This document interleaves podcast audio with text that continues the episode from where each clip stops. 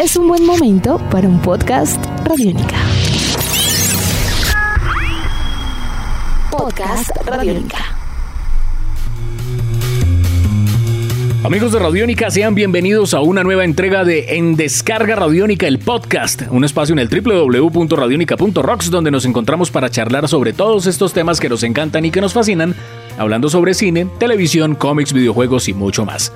Mi nombre es Iván Zamudio, arroba Iván Zamudio nueve en Twitter, arroba piloto punto espacial punto tres mil en Instagram. Para esta oportunidad, aprovechando la celebración de los cinco años del videojuego Overwatch, estrenado un veinticuatro de mayo del año dos mil dieciséis, tuvimos la oportunidad de conversar en el programa Radiónica en Casa con Carolina Rabasa, actriz colombiana, nacida en la ciudad de Cali, quien se ha desempeñado profesionalmente como actriz en los Estados Unidos y propiamente como actriz de voces para el mundo de los videojuegos. Desde el inicio de Overwatch, ella ha sido la intérprete oficial de Sombra, un personaje altamente reconocido de esta franquicia. Aquí nos contó sobre cómo ha sido esta experiencia y qué futuros planes vienen para su carrera profesional. Hello, it's Carolina Rabasa, the voice of Sombra online, sending a big hello to Radiónica. Hacking Radiónica, mess with the best and die like the rest. Apagando las luces. ¡Pum! Continuamos en Radiónica en Casa viajando a uno punto veintiuno gigawatts de energía entre todos estos mundos maravillosos que nos encantan y que nos fascinan, entre cine, televisión, cómics, videojuegos y mucho más. Hoy celebrando lo que vienen siendo los cinco primeros años de una de las franquicias más importantes de Blizzard. Eh... Luego, obviamente, de todo el éxito que han tenido con eh, Warcraft, World of Warcraft y, bueno, un montón de creaciones de propiedad intelectual. Y por tal razón, hacemos conexión en este instante con Los Ángeles, California, ya que allí, para alegría de todos nosotros, para alegría de todos nosotros, una colombiana hace parte del mundo de Overwatch. Y es para mí un placer darle la bienvenida a Radiónica en Casa a Carolina Rabasa, quien es eh, eh, voz, quien es actriz y quien es una de las voces del mundo de Overwatch. Ella interpreta a Sombra en este universo y es caleña, proviene de los noventa y cuatro punto cinco F M en la ciudad de Cali. Carolina, bienvenida a Radiónica en Casa, ¿cómo vas? Mil gracias, Iván. Sombra online. Qué maravilla. ¿Cómo va todo por Los Ángeles? Súper bien, pues acá las cosas más tranquilas que en Colombia, pensándolos mucho allá, eh, pero sí, el clima está maravilloso, aquí aún trabajando desde la casita, mientras salimos de la pandemia un poquito aquí. Carolina, hay una pregunta que a mí no, me, no, no se me ha quitado de la cabeza desde que me, me confirmaron que íbamos a conversar contigo, y es que, ¿cómo es que comienzan esas aventuras en la actuación entre Colombia y en los Estados Unidos? ¿Cómo es que se da todo ese tema, esa aventura de, de empezar a vincularse con los dos países alrededor del mundo de la actuación? Pues imagínate que aunque yo sea bien caleña, ¿ve? Eh, tengo una abuelita, tengo una abuelita súper gringa, pues que, que ya falleció, pero eh, crecimos con ella y, y hablábamos inglés y español en la casa desde que nací prácticamente. Entonces eh, siempre teníamos un vínculo con Estados Unidos y... Eh, porque siempre fui hiperactiva y me encantó el teatro desde los cinco años, entendía que tenía que estudiar teatro en, pues quería estudiar teatro en una universidad americana, entonces cuando me gradué del colegio me vine acá a estudiar eh, y me quedé, pues porque acá, acá es donde está sucediendo muchas cosas, ¿no? Me, me mudé a, Los Ángeles, a, a, perdón, a Nueva York primero, eh, ahí duré diez años luchándola como actriz y como mesera y llevo ya tres años en Los Ángeles y, y ahorita trabajo mucho más en voces, pero pues siempre he estado haciendo castings para teatro, cine, televisión, lo que salga. Qué maravilla. Sí. Bueno, ¿cómo fue la historia de vincularte eh, con, con, para este mundo de Overwatch? Digamos, ¿de qué manera eh, llegaste a un casting de este videojuego? Porque pues es que hoy la industria de los videojuegos es una cosa que es gigantesca. Eh, que obviamente también vincula el tema de la producción de sonido, de las voces, de los personajes, las interpretaciones y, y digamos, ¿cómo, cómo fue la manera de preparar a Sombra? ¿Cómo creaste a Sombra para, para, para todo este proceso? Sí, qué locura todo. Pues mira, cuando estaba en Nueva York eh, siempre he tenido una, una agencia de... Eh, pues de voiceover, entonces me conseguían castings para cosas de radio, para marcas y de repente llegó la audición de Sombra, que la estaban casteando desde Los Ángeles, pero estaban buscando voces auténticas mexicanas. Uso la palabra auténtica, eh, y es, no, no soy auténtica mexicana, pero pues eh, había trabajado con el acento mexicano bastante para, para todos los comerciales, honestamente, porque hay tanto mexicano acá que siempre, claro. siempre que hacen un comercial, pues es, es, un, es un poco más mexa, güey. Entonces... Eh, la verdad es que no le eché mucha cabeza al casting porque, mira, nos llegan tantas audiciones que uno lee el casting y uno dice, bueno, pues me imagino que va a sonar así. Entonces, pues hice el casting en inglés con acento latino y después hice como, no sé, cinco frases en español. Neta, es que estaba haciendo una cosa súper norteña, güey, que no resultó siendo Sombra en español, menos mal, pero porque sí me corrigieron un poquito pues el, el acento más del D F, pero así salió. O sea, les, gust, les gusté, no tanto porque fuera mexicana, porque no lo soy, pero porque como que entendí eh, el sentido del humor de Sombra. Ella es como sarcástica, es toda ruda y no sé, como que encontré eso en, en la audición y, y pues así fue, así fue. Qué maravilla, increíble. Bueno, eh, ¿tú nunca, antes de Overwatch, nunca estuviste vinculada al mundo de los videojuegos por alguna cosa? O... Sí, sí. Eh, al comienzo de, de, mi, de mi trayectoria en, en Nueva York, encontré un casting que estaban buscando brasileras. Imagínate, yo tan infiltrada, ¿no? Dice que brasilera yo. Eh, yo había vivido en Río de Janeiro un tiempo y aprendí a hablar portugués y, y en esa época mi acento estaba súper carioca porque había vivido en Río y pues yo me juraba también brasilera, ¿no? Y uno de actor siempre se jura todo, ¿no? Entonces, Entonces eh, audicioné y, y también quedé y estaban haciendo ese, ese videojuego de Rockstar Games que se llama Max sí. Payne tres. Y ah, ese, ¡qué maravilla! Ese se lleva a cabo en, en Sao Paulo. Entonces no soy ningún personaje principal ahí, pero fue la oportunidad de entrar a Rockstar y trabajar con ellos en motion capture, que es cuando te pones esa, sí. esa, ese, ese wetsuit todo loco con las bolitas que brillan. Entonces aprendí a hacer eso y fue súper bacano. Y de ahí en adelante Rockstar me ha llamado para G T A cinco y para Red Dead Redemption dos, entonces lo bacano es que como que entré al mundo de ellos y siempre me llaman para hacer personajes. Entonces sí había trabajado en el mundo de videojuegos, pero era más haciendo motion capture y no tanto como que haciendo voces animadas como lo hace Blizzard. Entonces completamente separado me salieron esos trabajos, pero como que no sé, enganché en el mundo de los videojuegos, entonces ahora, ahora trabajo en muchos videojuegos. Qué increíble historia. Sí. Eh, ¿Cómo ha sido la experiencia de ser parte de Blizzard? Y digamos, ¿tú cómo has vivido de frente? Eh, es que hay una cosa, digamos, que es, que es muy clara y es el fandom alrededor de los videojuegos. Y sobre sí. todo que Overwatch tiene un fandom, hay, hay fans de cada uno de los personajes, de Diva, eh, de Tracer, sí, sí, de total. Sombra, de, de todos. Ahí está la convención, obviamente, de, de Blizzard, la BlizzCon. Ajá. ¿Cómo, ¿Cómo has vivido ese tema? ¿Cómo has sentido ese tema de, de vincularte, obviamente, con los fanáticos? ¿Cómo ha sido la respuesta sí. de ellos? ¿Y qué opinas tú de Overwatch? ¿Cómo lo has visto desde, desde, desde ese punto de vista? Pues, obviamente, como, como una voz, como un personaje. Claro. No, imagínate que yo nunca había ido a un Comic Con en la vida. Yo juraba que solo existía el de San Diego, el de Nueva York, eh, y de resto como que no sabía nada de nada de nada.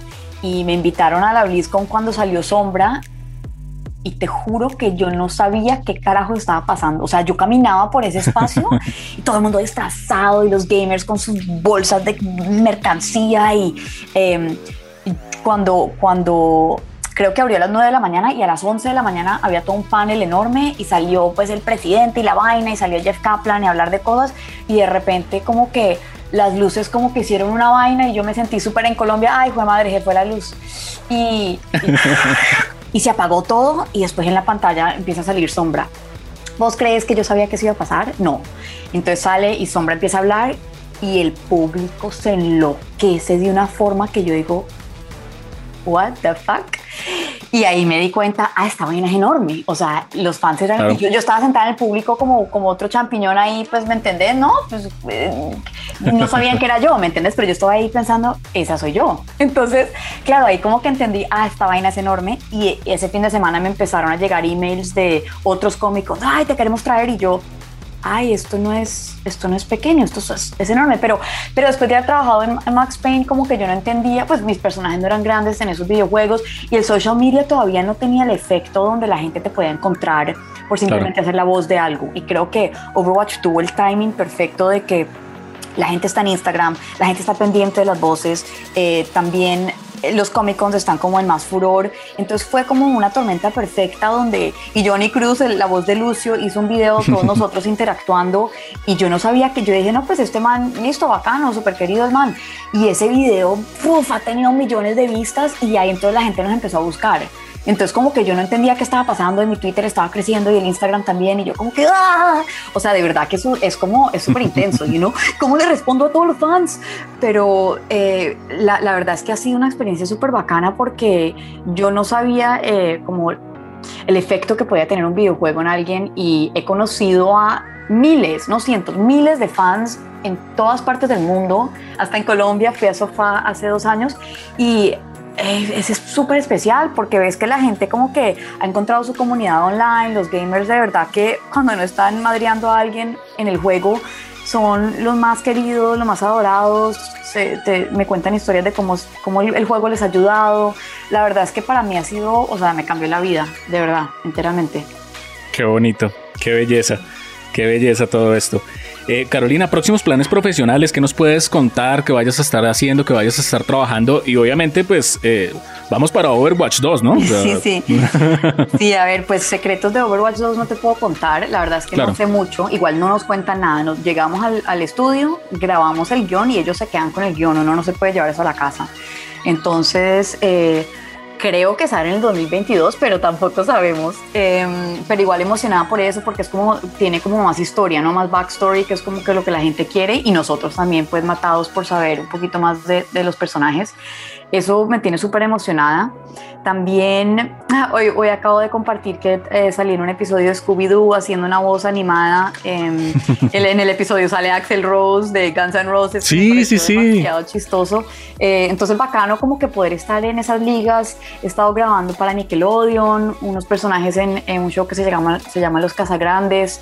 Cartoon Network me llama cada rato para otro show que se llama Víctor y Valentino. Entonces me siento súper, súper contenta de estar haciendo un resto de voces animadas. Todos los personajes son diferentes, hay muchos personajes latinos, pero otros simplemente son pues, una vieja loca ahí que canta sola. Entonces como que me ha abierto muchas puertas y, y me emociono mucho. Eh, tengo como proyectos secretos, como una, una serie animada de Netflix con un resto de, de celebridades latinas acá que, que va a ser bien bacano cuando salga, pero pues claro, no, no puedo contar esas vainas.